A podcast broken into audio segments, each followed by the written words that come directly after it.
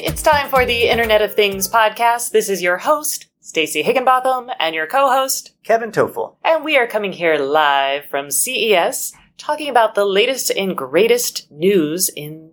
Well, we're just going to stick to the Internet of Things.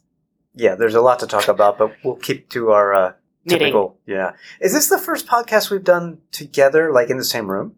I we did one at CES like three or four years ago, but Okay. yes, Yes. It's weird because So I never that's what to you look like. No, just Whoa. kidding.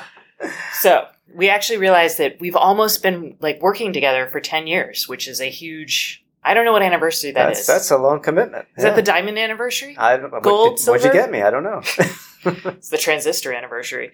All right. So enough silliness. Big story at CES is my goodness, Amazon, Madam A versus Google, and quite frankly, all of the other voice assistants. Qualcomm had some news about Baidu's voice assistant and Alibaba's as well. and so we're going to talk about Bixby in a few minutes as well.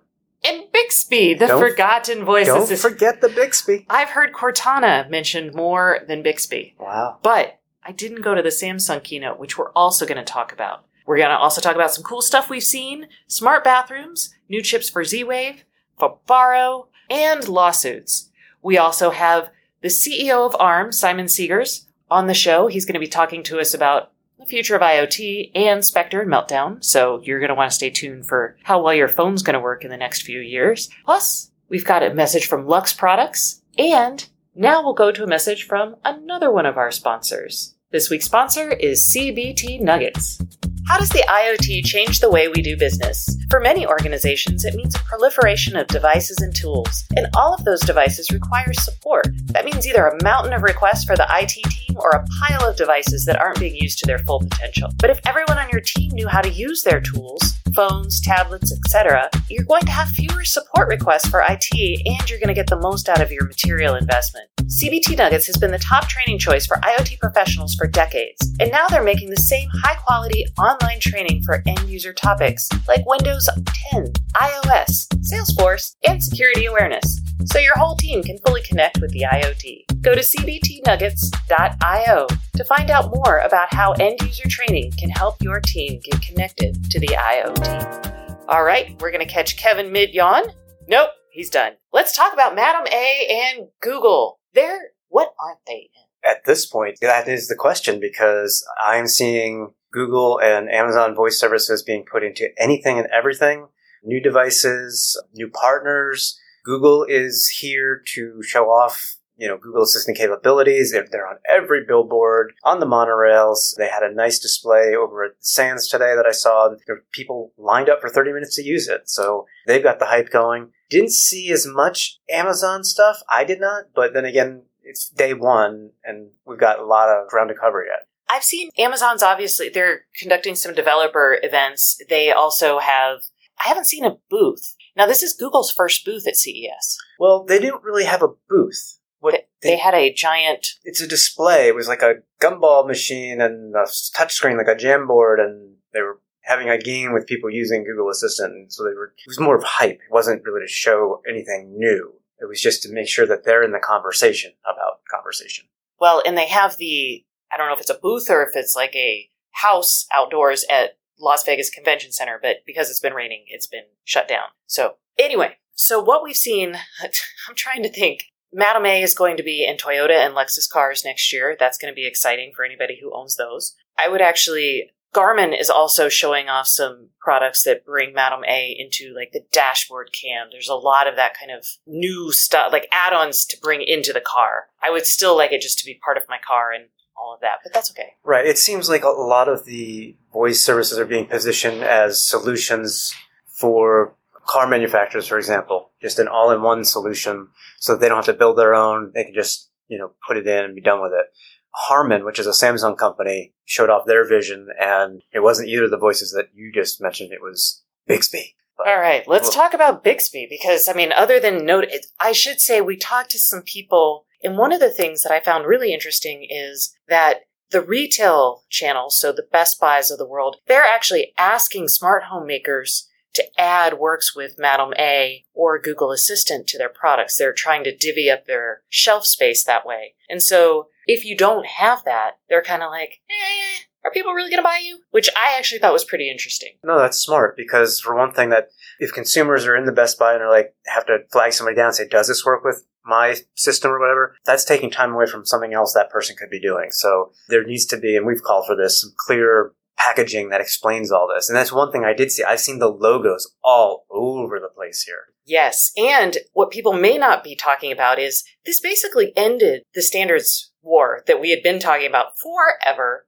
Nobody cares. If it works with Madame or works with Google Assistant, they're like, okay, that's all I need to know. So, like we said, the AIs have just papered over all of the underlying standards drama. So we're done with that, you guys. Just Mostly. mostly. Yeah, Mostly. There's there's a lot more work for the developers. I'm actually very upset that I'm getting these stupid press releases about, you know, Honeywell integrating with Whirlpool and giving these like silly features. And I'm like, that's not a press release. The Internet of Things is not about custom integrations device by device. It's a platform for everything to work together. And we don't have that except in voice. So that's why they're so, they're everywhere and doing well. So let's talk about Bixby. Let's talk about Samsung. Let's talk about Samsung uh, because we couldn't be in uh, two places at the same time. You went to Qualcomm's press event while I went to Samsung's. Yes. But you and I were at the Samsung press event three years ago, and I'm sure you remember that because we kind of were laughing a lot. Yes. This was that? This was pre C pre all of our IoT craziness. It was right after they bought Smart Things, I believe. And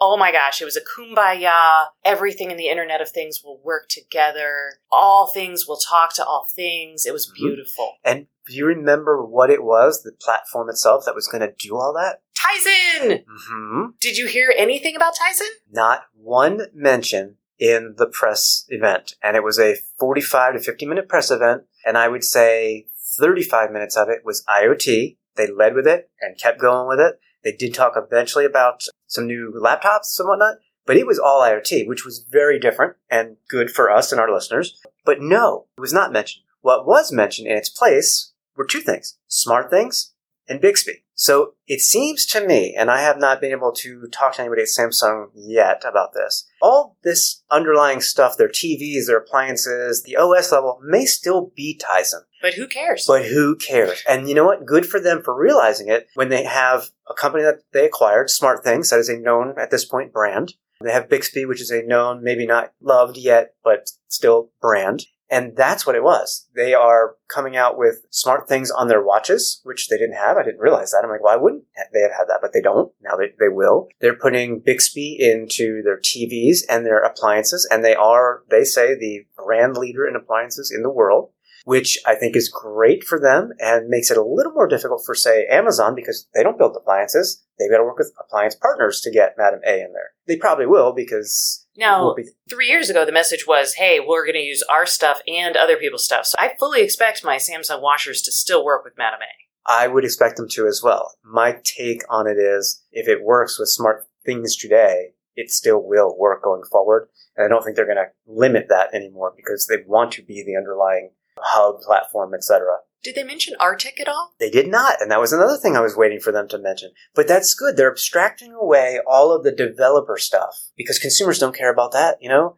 Oh, does your hub run ARTIK, Tizen, Android? Nobody cares. They just want it to work. Do my devices talk to each other and can I make them do things together? Yes. And that was really promising to hear. I mentioned Bixby in the car. They had Harman showing uh, their vision of autonomous cars and you would just say, Bixby, you know, drive me to so and so, and it would just do it. Um, their appliances as well. They showed their smart fridge. Again, you would talk to Bixby and voice, it would recognize two different people's voices to give their different morning briefing and all that. Same stuff that we have with Madam A and others, but it's nice to see them working on that as well. So I was impressed. Okay, so we're going to talk more in the weeks ahead about stuff we saw, especially as we assimilate it. But I went by the Bosch booth because I'm an industrial IoT nerd and Bosch is really good at that stuff. And I saw they actually had two new MEMS and you guys are like, what MEMS? These are basically like analog components stuck on a digital chip. So it's really crucial in the Internet of Things because you're basically taking the signals that are analog in the real world and turning them into digital signals for computers. So that's why MEMS are cool, you guys. Now you know. All right. So they had a really low power accelerometer, and accelerometers are all over the place. They're not sexy anymore. But this guy ran at 0.8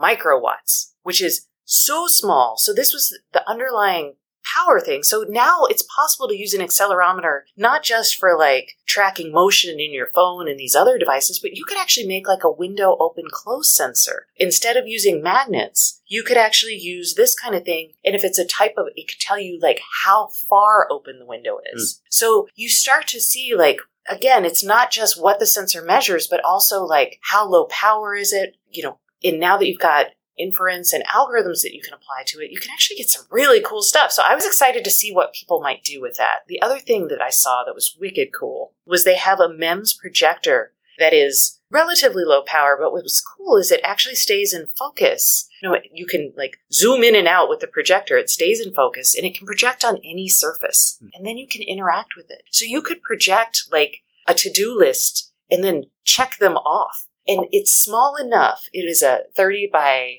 70 millimeter package. So it's actually small enough to fit inside like an Amazon Echo or something. It's not quite small enough to fit into a light bulb yet, but you know, semiconductors, not just move smaller and smaller. So I thought those two things were really cool because they, I could see them becoming crucial for new displays, new interactions in the home, especially when voice won't cut it. You need a screen. So that was it. Z-Wave. There's also some new Z-Wave chips out there. I should talk to you about those because they offer 10 year battery life on a Z Wave sensor. That's awesome. That is so awesome. Basically, these guys, they've had the radio for a while. They used a new controller that better manages sleep, basically, to keep it super low power. So those are coming out, and we're going to see crazy low power in our Z Wave sensors. So, yay, chips! And speaking of Z Wave. Ah, speaking of Z Wave, I stopped by the Fibaro booth and caught the new wall plug that they have, which I really like because it does, like my Wemo Insight Switch, it monitors your energy use, but it also has a USB port on the side so you can charge something else, which is a nice add on. so I don't have to go buy the USB port things and replace my outlets. Guys, this is brilliant. Well, not only that, but you can monitor the energy draw from that USB port as well which is really cool. Oh. Not that those devices use a ton of energy, but it's still cool. And talking to the folks at Fibaro, it got me thinking about use cases for IoT devices because you could, and I didn't think of this, but it came up in conversation. This is not my idea, but when you turn on your bedroom light in the morning, maybe your lamp as you're waking up before the sun comes up, the power draw that's now being monitored in, say, a sensor like this could be a trigger event for your good morning scene. Mm-hmm. I never thought of using the power adjustment or fluctuation as something like that. Clever, really clever. And that also got me thinking then about the fact that I rely on voice for almost everything in my house. And my family hates it. They don't like using voice. That's fine. But also, they tend to go to bed a lot earlier than I do. And I'm in my office, and it'll be midnight or one in the morning, and I'll say, Hey, Madam A, shut the lights. And she'll yell back, Okay, no problem. And, and you in that Google Assistant night mode. I do, I do. Or maybe I don't use voice at all because voice is not the right context at one in the morning when you have people sleeping in the house. So I know this is not a new product, but I'm probably going to buy that Fibaro gesture thingy that they put out last year. We've got to describe that a little bit better. So, so, so what is the Fibaro gesture thingy? So I forget the exact name of it, but what it is is it looks like a small picture frame because you can actually put a picture in it and put it up somewhere next to you and just gesture like you have the force. It's really cool. It uses it's some kind of radio waves, and by using your hand, disrupt that. And that's how it knows what the gesture is. And I think there's about six different gestures that it can do. Swipe the magic. It's called the swipe. Oh, the swipe. Yes, the swipe, the swipe, the swipe. So I'm going to buy the swipe, I think. So because that, my situation at night, when everybody's gone to sleep, you know, I tell Madame A to dim the lights more or raise the lights because whatever. I can just wave my hand over this thing one way and dim the lights. I can do it my hand in a circle and lower the Sonos music that I might be listening to because everybody's sleeping. And it also it can be it's powered for white, like it's battery powered, or you can micro USB, which is kind of nice. Well, it is kind of nice because that leads into where I might actually put it. I may. I have a little IKEA nightstandy table next to my comforting chair, comfy chair in my office. This actually works through like up to an inch of almost anything, like granite even. So I just have wood, so I'm going to probably mount this thing underneath and just literally wave my hand one of six different ways over my little table and have things happen. And it won't wake anybody up. So I need to get out of the mindset of voice is awesome for everything because it is, but not all the time. Exactly. And that's why, so a product like Swipe, which I do think is cool and I have coveted now, the challenge with Fibaro Swipe is that it doesn't work completely with all hubs. Right. And we did chat about that, and I won't get into details now, but basically, if you're going to use Fibaro products, you're probably better off with a Smart Things hub Mhm. as opposed to a Wink hub. So um, it's because of the implementations and so on. But so yeah, so and I need to test the Smart Things Link USB device anyway. So I may switch everything over for testing purposes. But and they also have their button, which has three different options that just came out. No pricing on that, so they're still The talking Z, about that. yeah, the Z Wave button is 50 bucks and it's fun. Now, and we should expect from you because you actually have the Fibaro HomeKit stuff in your house. Correct. So I think Kevin, Yep. check this out. Homework for Kevin. It's been a while. It's been a while, and, and it's overdue. So I promised the Fibaro folks that I would share my thoughts on all these products. So coming up. All right. And another little news bit that people are talking about in our space, the smart home space, is Skybell is suing Ring for patent infringement on three video doorbell related patents. So this, I feel like this year, 2018, is going to be one, year of price competition. Two, if you're still in the game and you're suddenly like, crap, we all need to get to be number one here, you're probably going to start suing. And we're going to see some more lawsuits for IP. So this is not surprising. It is also Ring's second lawsuit. First lawsuit we've talked about a lot is ADT. They are suing them over their security system, claiming that they stole some ideas from them from when that Ring hired the Zonoff people, former Zonoff people. This actually reminds me of the Apple Samsung lawsuits when it got to the slab of a phone, we patented it, you know, and the tablets, you know, hey, our tablet has the same look and feel, blah, blah, blah. Let's be honest, and I'm not a lawyer and I'm not passing judgment on anybody here, but as I look at this from a consumer point of view, video doorbell has video camera in it. It's got two terminals for your wiring. It's got probably a speaker. I mean, I just, I hate to see this. I'm with you. And there's a bunch of other video doorbells running around. Video doorbells, they're so hot right now at CES. Yep. Okay. Including the Blink that I did get to see. Oh, yeah, Kevin got to see the Blink, which was recently purchased by Amazon. which actually looks very similar to in size and look and feel as the Ring Doorbell Pro. Oh, yeah, I was going to say, or the Nest that's coming out Mhm. later. So, yeah, expect more in this market, IP wise and doorbell wise. And now, final big topic before we go to a listener question and our guest is the smart bathroom. This is an extension of the smart kitchen. So, one of the coolest things I've seen here is a Delta faucet. Kohler also introduced this feature too. And you can, it connects and talks to Madam A. And you can ask Madam A, it's not just like, oh, turn on my faucet, which could That's be nice. handy, but is probably not that great. You can also tell it to fill something up, like put eight ounces, put two cups of water in this, and it'll just dispense that, and it's done. And you can train it to fill up. So, like, I have a big spaghetti pot.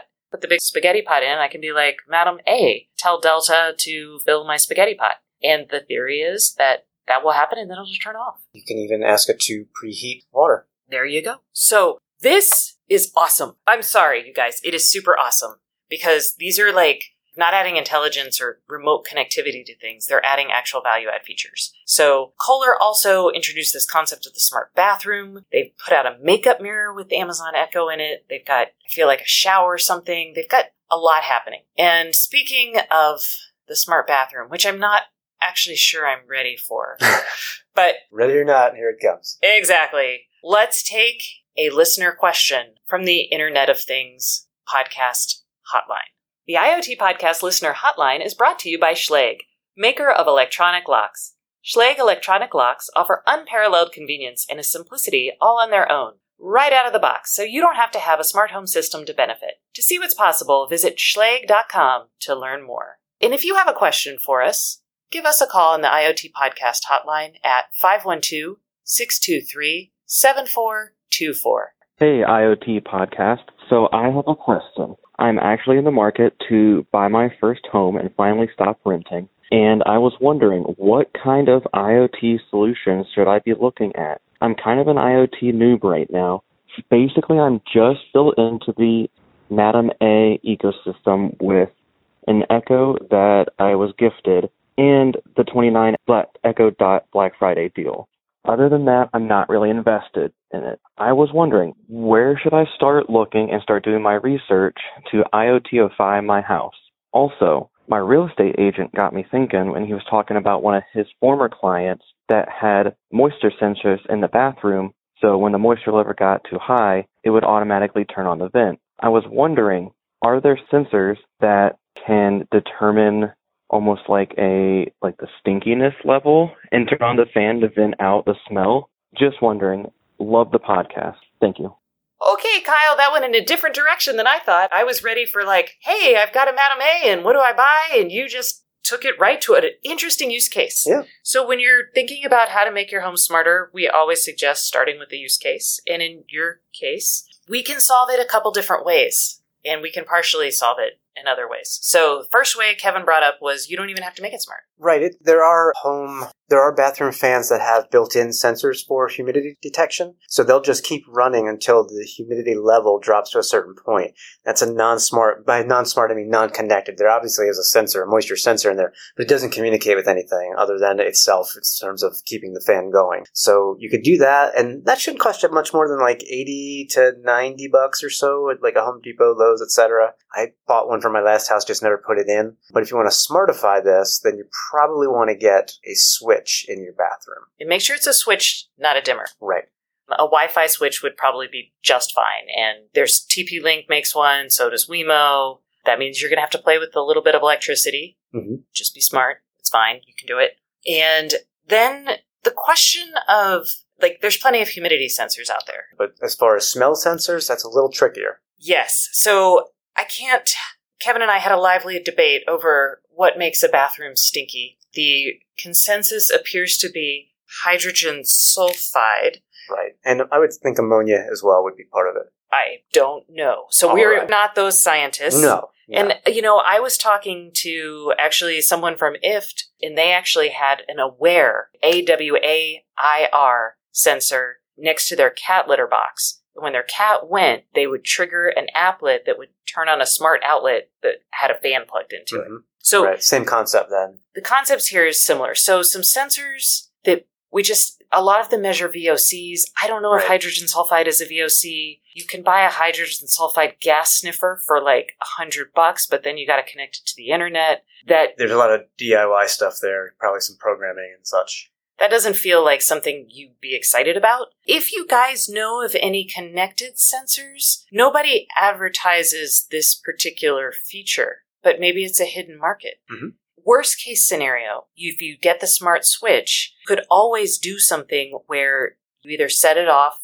with a motion detection when you come into the bathroom every time, and then after 15 minutes it stops. That could be easy. Right. You could you could determine what that time is that it's going to run and so on. Mhm. Or you could buy a ten to fourteen dollar bottle of Paris, which is maybe my recommendation. This is a little spray. It's not an air freshener. You spray it into the toilet, creates this oil film on top, and apparently odors cannot penetrate it. Mm-mm. People love this stuff. I've actually never tried it, but there is a really big community. So if you didn't want to connect anything, Lowe's for your humidity sensing fan, Mhm. your grocery checkout aisle or Target checkout aisle for a little vial of Poo-Pourri, and that might solve all of your problems. And as far as other things for a new house and just getting started, I think the low hanging fruit really is lights. You don't have to do more switches unless you want to. You could just do bulbs.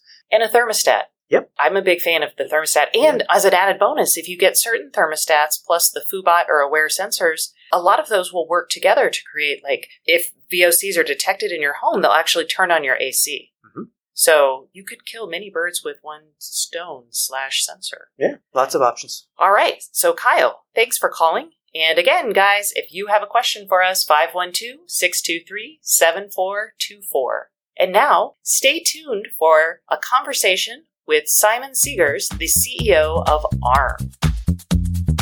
Hey everyone, we're taking a break from this week's IoT podcast for a message from our sponsor. This week's sponsor is Lux Products, and we have Rob Munin, CEO of Lux Products, here to talk about their brand new Kono thermostat and how it works in the smart home. So Rob, can you tell our audience a little bit about Lux?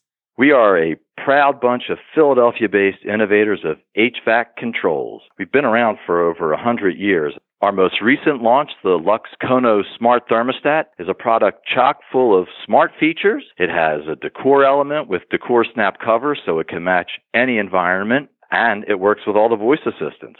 And I would add that it's only 149, which is a pretty competitive price. So, Rob, home automation was a big deal at CES this year. A bunch of devices were still focused on voice, but a big theme was everything had to work with one another. How did you guys attack that problem? We stay in the channel that we're in, which is HVAC. And so we know that we have to be able to communicate with all the major voice assistants because we view that as the glue of the smart home. So coming out of the gate, we have the big three. Google, Apple, and Amazon. And we work seamlessly with those so we can be part of each of those ecosystems. And right now, you guys offer three generations of connected products. How do each of those fit within the home automation ecosystem? That's a great question. We started our smart thermostats with the Lux Geo in 2015, and its feature is that it is battery operated Wi Fi product. So it works off of two lithium AA batteries, or of course with the famous C-Wire and our new Power Bridge, which makes it have connectivity forever and ever.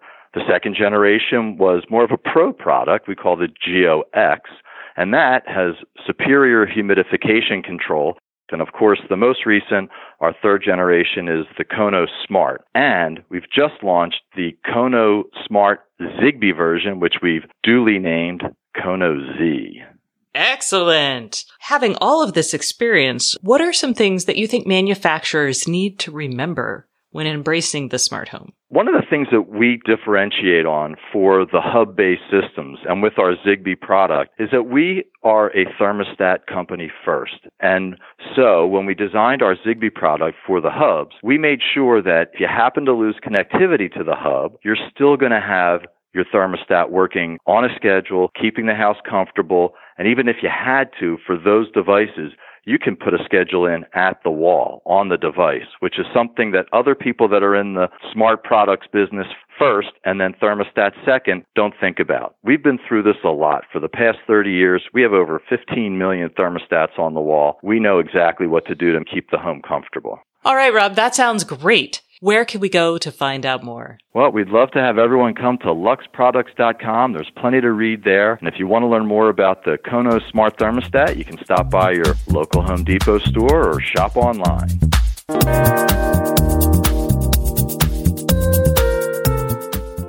Hey everyone, welcome back to the Internet of Things podcast. This is your host, Stacey Higginbotham, and today's guest is Simon Segars, who is the CEO of ARM. Hi Simon, how are you doing today? Hi Stacey, I'm good, thanks. I am so excited. We are here live at CES, and as you guys all know, I love semiconductors. I love ARM. They don't make semiconductors, they just make the brains, the instruction set, and then they license it out to everybody else. Mm-hmm. So in my brain, Simon knows everything that's going to happen for the next five years. What do you think, Simon? that might be a bit of an overstatement. How about two? I mean, I, I, like to think that, you know, the way we work, the way we develop our technology, the way we work with our partners enables us to have yeah, some insight of where at least the world of processing is going, if not the devices themselves that, it, that those processors end up in. I mean, the fun thing about coming to CES is, is seeing exactly what everybody does with the technology. You think about the supply chain we're in. You know, we're developing processors and everything else people use to build chips. We license them to chip companies. They design those into, well, they put their own stuff around it, design it into an end product. It eventually gets shipped. So there's a really long kind of time gap between us doing our stuff, especially at the very early days of new technologies, and it ending up in a real product.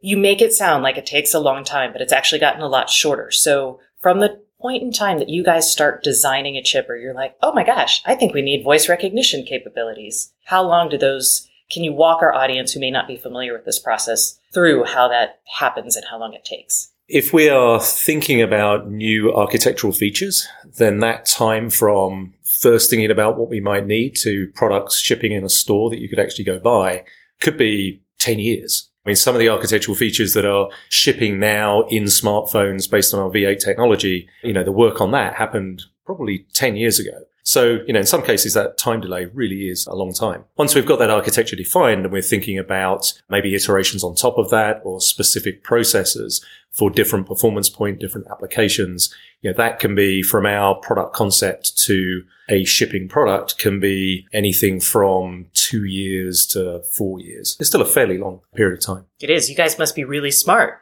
having to think about this stuff.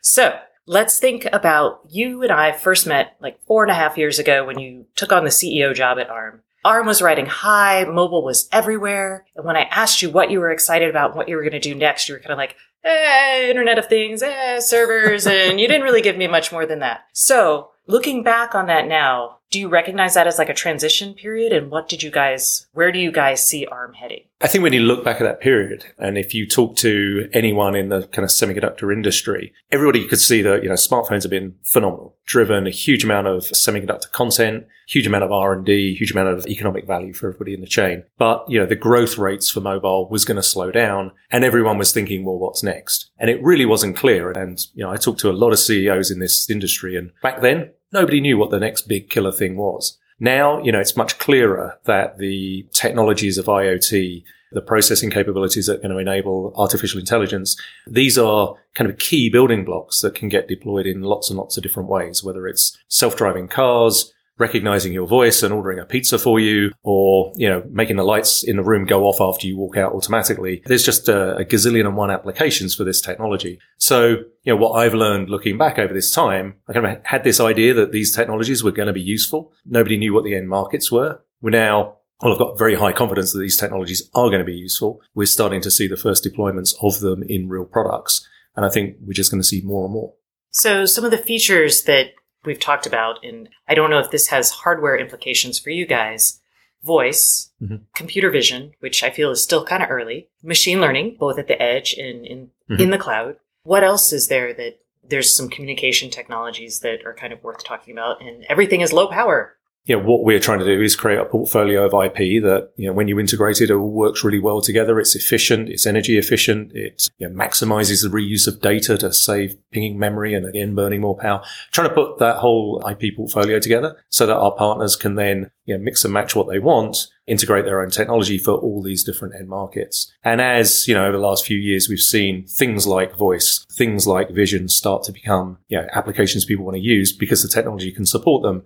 There are new features that we need to develop. You look at the algorithms that people are using to do machine learning. They run well on processors. You can run them on processors, but they'll run even more efficiently in other types of, of accelerator. And you're starting to see people come to market and these are that. the GPUs or TPUs. People are using GPUs. People are developing uh, custom accelerators. This whole space is very alive at the moment because it's all new. The algorithms are changing. The algorithms are being developed.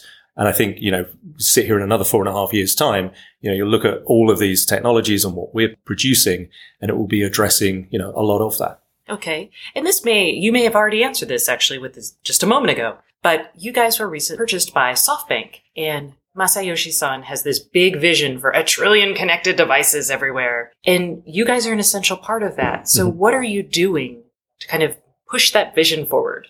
What Masa is doing with the SoftBank group is creating a, an ecosystem of companies where really what glues them all together is data. You look at the investments that they're making, they're in businesses which can use data to glean insights, whether it's in how people use office space, how people move around, lots and lots of different ways. That data is going to be gathered by IoT devices. It's going to be moved across a network. It's going to be processed. Some of that in the edge, some of that in the cloud, some of that in the network. All of that relies on efficient, energy efficient semiconductor devices. And we're creating the building blocks for that. So, you know, I view what we're doing in ARM as really at the heart of everything Masa is trying to achieve because it's all about data, capturing it, moving it, using it, processing it, getting the insight from it to add real value in that kind of vein of data and machine learning specifically, there are a lot of upstart chip companies. I'm super excited about this because it's been a while since there have been a lot of chip companies running around. But there are several of those. Is that something you guys might look to make acquisitions in? It's not something I'd ever rule out. There are a lot of the chip companies that are getting a lot of money are building big chips focused on the data center. Where, you know, whilst we have activities focused on the data center, you know, our natural starting point is more at the edge. You know, we think there's going to be a lot of machine learning algorithms applied in edge devices, in this microphone you're pointing at me at the moment, in IoT devices all over. Lots and lots of edge processing is going to start analyzing data. And we see that as a huge opportunity. We're going to move to security and specifically everybody's big panic, Spectre and Meltdown. Mm-hmm. And initially ARM based processors were not affected, we all thought, but now it turns out they are. So can you talk to us about what you guys are doing to address this? So when the this particular type of vulnerability got discovered, it was by a bunch of researchers over at Google. They contacted us and they contacted Intel and they contacted AMD because any processor that uses advanced forms of speculation to deliver high performance is potentially impacted in this way. What we did was go and analyze our products because you know, this type of attack is brand new and it really is very sophisticated, very complex and utilizes features which nobody thought could ever yield a, a security weakness. So we spent time analyzing that. I, I, don't think there was ever a time when, you know, the world was thinking, oh, ARM isn't affected. Oh, now they are because, you know, when this news broke, you know, we were very much out in public very rapidly with here is our analysis of the situation as it pertains to ARM, communicating with our partners about you know, which products are affected, which aren't. We've been proactive in upstreaming patches and fixes that are required and working across our partnership to try and minimize the impact of this issue. You guys are in a little bit of a unique spot because of your licensing agreement. So you license the tech to somebody else who sells a end product to someone. Mm-hmm. How do you ensure, and this this is important in security and IoT just very broadly, mm-hmm. how do you ensure that what you're doing to solve the problem on your end gets all the way out to the end user? Yeah, I mean, and there's only so much of that that we can control. As you say, we're in a supply chain and we're quite a long way down it. But as a you know, developer of the architecture, as developer of processes people are using, we spend a lot of time thinking about the software that's going to run on an ARM in an ARM product, even if we don't end up shipping it. So we do a lot of work in open source. We do a lot of work on the Linux kernel. And so in this issue particularly, we spent time making sure that there were patches for Linux. Uh, we worked with partners on that. We made sure that was available. We've communicated that through our partnership. We've worked with the OS vendors to understand how these vulnerabilities do pertain to ARM cores and, and what needs to be done. So, you know, really we've used our relationships up and down the industry to try and get everybody doing the right thing and being ready for the day when this did go live. So is my phone going to run slower now since ARM based processors are the key of every phone out there? That really does remain to be seen. But one thing I would advise you to do absolutely is when the patch gets pushed to you, download it and install it. The other thing I'd say is this security issue, like almost all of them, can only get exploited through malware on your device. So if ever there is a time to be worried about, you know, not going to that dodgy website or clicking on that link or accepting that email that doesn't quite look right, now is a time to really, really be aware of that. Malware has to get in your device in the first place. So yeah, do the software patches and continue to practice kind of safe cybersecurity hygiene. Good hygiene. Okay. What Spectre and Meltdown actually brought home to me wasn't just like, ah, we're all screwed. It was this idea that security, we're always going to be finding new vulnerabilities mm. in places, possibly places we've never even thought about. So how do we try to think about security and then also implement security going forward as we put more and more really important stuff online? How are you thinking about that? Yeah, I think uh, one really important concept to get your head around is that you know security isn't a thing that you solve and then have solved security forever because yeah, people will find new ways of circumventing systems. Spectre and Meltdown, as said, are abusing techniques that have been used in microprocessors for decades. And what everybody considered a safe use of those, of those methods, i.e. you do speculation. If it turns out you shouldn't have done it, then no fixed state in the processor ever changes. Where it turns out there are some side effects and those side effects could get exploited. And, you know, I've worked at ARM for 27 years. I know a lot of people with a lot of experience in microprocessor design and everybody I know who's looked at this has just been blown away at how this technique could get exploited. There are going to be more things like that. You know, security is an ever moving problem. And as we move to a world of billions of connected devices, many gazillions of IoT things, new ways to attack that will come about. So we have to consider that security is a very live thing. We've always got to be on the lookout for new issues. We've got to have ways to fix issues when they come up. Now with Spectre and Meltdown, fixing the hardware of many, many deployed devices, you know, really is a non-starter. And fortunately, you don't need to because the software mitigations do work and they are the right way of approach of solving those issues. In a world of IoT, you know, many things you can buy today, IoT things, connected devices for your house, don't have any way to have their software updated. It is good that most computing devices that are going to be affected by Spectre Meltdown are at the end of an operating system that can get updated. IoT devices, a lot of embedded devices. Yeah, all the software they ever run is in it when it leaves the factory.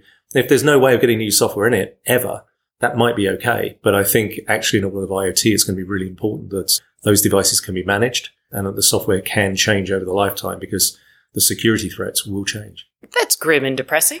Let's end on something a little bit more cheerful. Let's talk about we are here at CES I know you haven't traveled the show floor possibly mm-hmm. as much, but what are you looking for? What are you most excited about in the year ahead for technology? Every year I come here, that there's just, you know, there's kind of an extra tick on the ratchet of how this technology is used and put into cool consumer products. You know, we spend our lives kind of in the transistors thinking about 10 years down the road, how much compute performance is going to be needed in things generally. When I come to CES, I see how people have actually used them and put them in AR glasses or drones. I, I gather were it not for the weather this week, there'd be a demo of a kind of an autonomous two-seater drone out there. Not sure I want to be the first person in that, but it did sound pretty cool. There are all these technologies that you see just advance every year. And every year it feels like the rate of advancement is faster. And that's because the cost of accessing the technology goes down and down and down, and more people can experiment with it, and you just get more innovation as a result. And that's that's a really cool thing to see. Awesome. Thank you, Simon. That's it for this week. Thanks so much for listening. And remember, if you'd like more IoT news, sign up for my newsletter at staceyoniot.com. We'll see you next week.